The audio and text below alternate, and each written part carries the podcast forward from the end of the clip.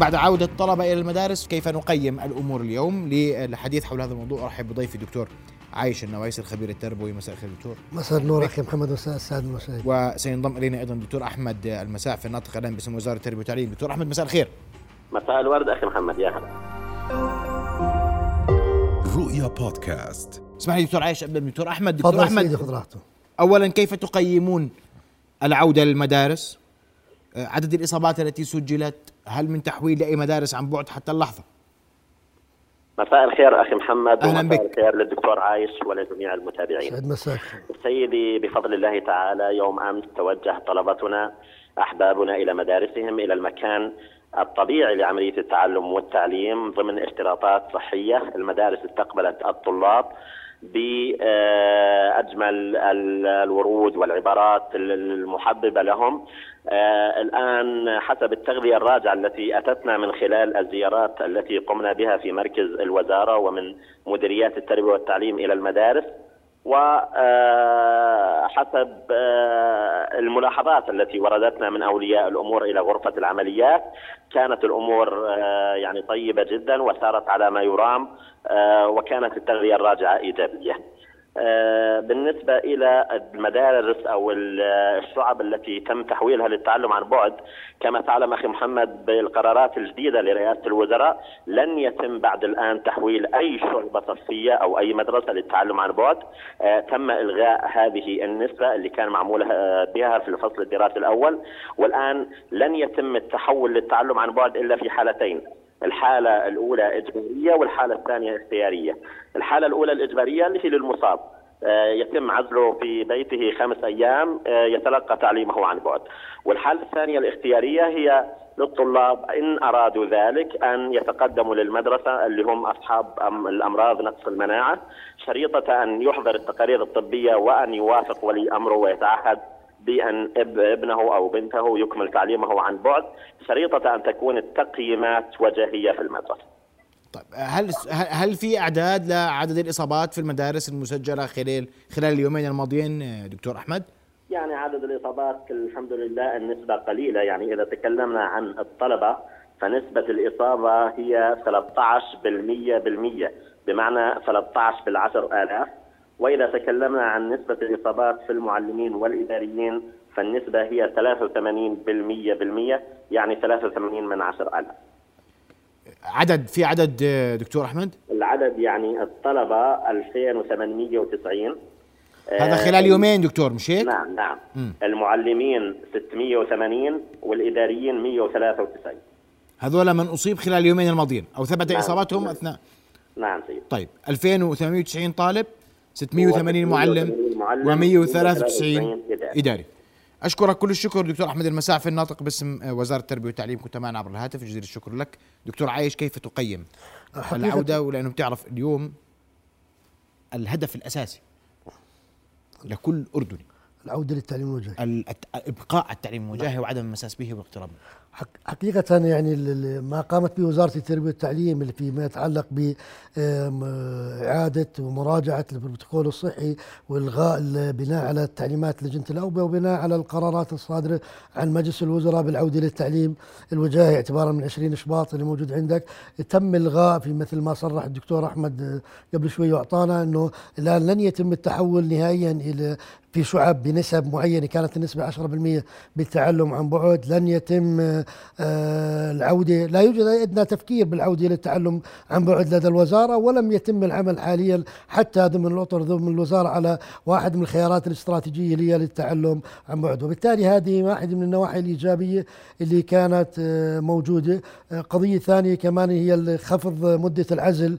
كانت تقريبا 10 أيام سبع أيام إلى خمس أيام. يعني بدأنا نلمس أنه في عودة تدريجية آه، كلية للطلاب بحيث أنه تعود المدارس إلى وضعها الطبيعي خلال العام الدراسي أو قبل جائحة كورونا في ظله. لذلك الإجراءات كانت يعني آه، على درجة عالية حقيقة من المهنية وبحاجة إلى آه، إلى إعادة تقييم مستمر منها حتى يتم تعزيز نقاط القوة فيها ومعالجة نقاط الضعف اللي موجودة فيها. طيب. وهذا ما يتم حقيقة على أرض الواقع سيدي دكتور عايش التساؤل إنه الفاقد التعليمي اللي عند الطلاب اليوم كيف بدنا نعالجه؟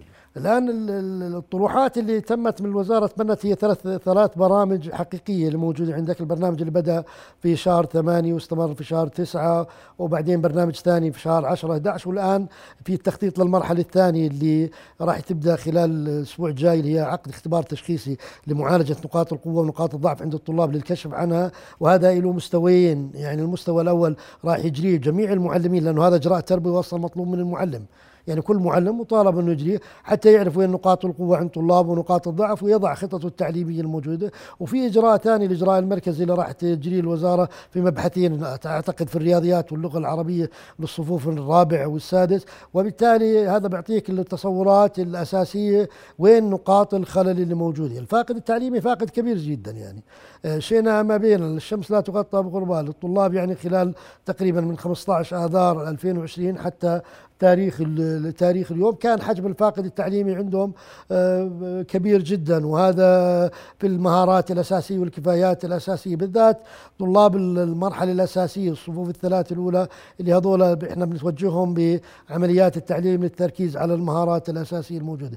الآن الوزارة تحتاج إلى جهد كبير جدا جدا لبرامج نوعية، برامج على مستوى المدارس على مستوى المعلمين حتى تقدم تعلم لفئات الطلاب الثلاث متدني الأداء متوسط الاداء والطلاب اللي هم فائق الاداء والطلاب اللي عندهم قدرات خاصة أو قدرات عالية جدا. لذلك المنتظر إنه يكون في خطة تعليمية شاملة وهذه يا ريت انه يكون في تشاركية ما بين الوزارة وما بين كليات التربية وما بين آه، الناس المعنيين فيها وما بين الجهات اللي بتقدم الدعم المادي والدعم الفني لوزارة التربية والتعليم خلال المرحله الجاية. ونأمل أن يتم الكل بيقول اليوم مش المشكلة إني أنا عندنا فاقد تعليمي قلت الشمس لم تغطى بغربال آه. عندنا فاقد. طبعا. كيف نعالجه؟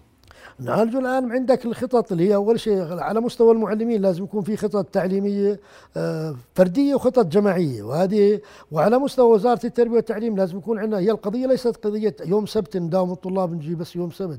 الآن القضية تحتاج إلى بعد أكبر وإلى خطة تعليمية أكثر شمولية تشاركية يشارك فيها تشارك فيها المدرسة يشارك فيها الأهل تشارك فيها حتى المؤسسات الإعلامية والمؤسسات التعليمية. ولا ضير انه إحنا نعتمد الآن اليوم نتحول في جانب كمان نعتمد على التعلم الرقمي. الأطفال قاعدين بيستخدموا أدوات ووسائل التقنيه اللي موجودة عندك والتطبيقات بطريقة سلبية. يا ريت إنه يكون في توجيه عندنا على مستوى الأهل وعلى مستوى المدرسة للطلاب لتوظيفها في عمليات التعلم والتعليم من النواحي الإيجابية. وعندنا نماذج عربية تقدمت وتفوقت علينا في هذا الجانب.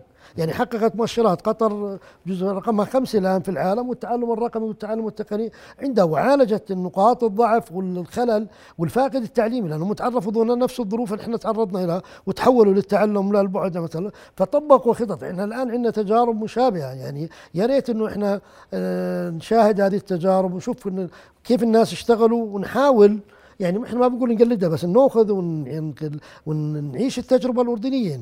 نصمم تجربة أردنية خاصة فينا. لأنه إحنا يعني ما لم يتم معالجة هذه نقاط الضعف الكبيرة جدا اللي هو مسماه الآن الفاقد التعليمي عند الطلاب ستكون قدام بالأيام القادمة والسنوات القادمة أمام ضعف كبير جدا في مستوى القدرات الموجودة عند الطلاب. وإحنا عنصرنا البشري هو العنصر اللي بنعتمد عليه داخليا وبنعتمد عليه خارجيا وهو العنصر الأساسي اللي بيقدر يدخل علينا. فإذا ضعف التعليم هذا بينعكس على باقي ال- القضايا الموجودة. لكن إذا بقي الحال ما هو عليه خلال السنوات القادمة راح نشهد انعكاسات نعم كبيرة نعم جدا. الآن ما- واحد من الاجراءات اللي على الوزارة وأنا أعلم إنه هذا واحد من الهموم الموجودة عند التعليم بالتناوب الآن. واحد كمان هذا بسبب هو تعليم وجاهي لكن هو تعليم في نسبة فاقد من التعليم لأن الطلاب قاعدين بيأخذوا نسبة معينة من من من الحصة الدراسية والحصة الدراسية المختصرة. كمان إحنا سابقا عندنا المدارس ذات الفترتين. الطلاب كمان هذه المدرسة أول شيء ما بتقدر المدرسة تحقق الانشطه اللامنهجيه والانشطه اللامنهجيه لها وزن وقيمة تربوية موجودة عندك فيه وقيمة الحصة ومقدار الحصة قليل جدا. حقيقة أمام وزارة التربية والتعليم تحديات كبيرة جدا جدا في مجال العودة بالتعليم إلى صورته الأساسية وهي بحاجة إلى مساندة من الجميع من جميع الجهات. هي ليست لن تقف الوزارة في الميدان لوحدها على الجميع جامعات ومجتمع وأسر ومجتمع مدني أن تقف معنا. أمام حقيقة مشكلة ومشكلة كبيرة جدا. ولا يجوز انه إحنا يعني نتركها لقضيه التصارعات ما بين الوزارة وما بين جهات، إحنا كنا في خندق واحد، هذول الطلاب كلهم طلاب أبناء الأردن وبالتالي هذول الطلاب إحنا الاستثمارنا الحقيقي اللي موجود فيه بعيدا عن التجاذبات. ان نضع أن لا نبحث في المشكلة أن نبحث أن نبحث عن الحلول التي تجد المشاكل. وين الحلول؟ إحنا الاختبارات التشخيصية نشجع وزارة التربية وندعم وزارة التربية والتعليم على أن تجريها. لكن فيما بعد يجب أن يكون هناك تشاركية ما بين الجميع مؤتمر وطني لإعادة صورة التعليم إلى ما كان موجود مثل ما كان عندنا في منتدى أردن للتعليم في المستقبل عام 2002 وانطلق عليه تطوير التعليم نحو اقتصاد المعرفه في 2003 كمان يكون عندنا الآن ليش ما يكون عندنا مؤتمر وطني وتشاركيه ما بين الجميع الجهات الموجودة بعيدا عن التجاذبات اللي ما بتخدم عمليات التعلم والتعليم الموجودة عنده أي أجندة خارجية أو أجندة خاصة بأي جهة أو فئة معينة موجودة، يعني إحنا ما بدنا نكيل التهم للوزاره التربية والتعليم، وزارة التربية والتعليم تبذل جهود كبير جدا فيها و ولكن هناك تحديات كبيرة جدا منا تحتاج إلى مساعده نعم. أشكرك كل الشكر الدكتور عايش النويس خبير التربوي شرفتني شكرا. رؤيا بودكاست.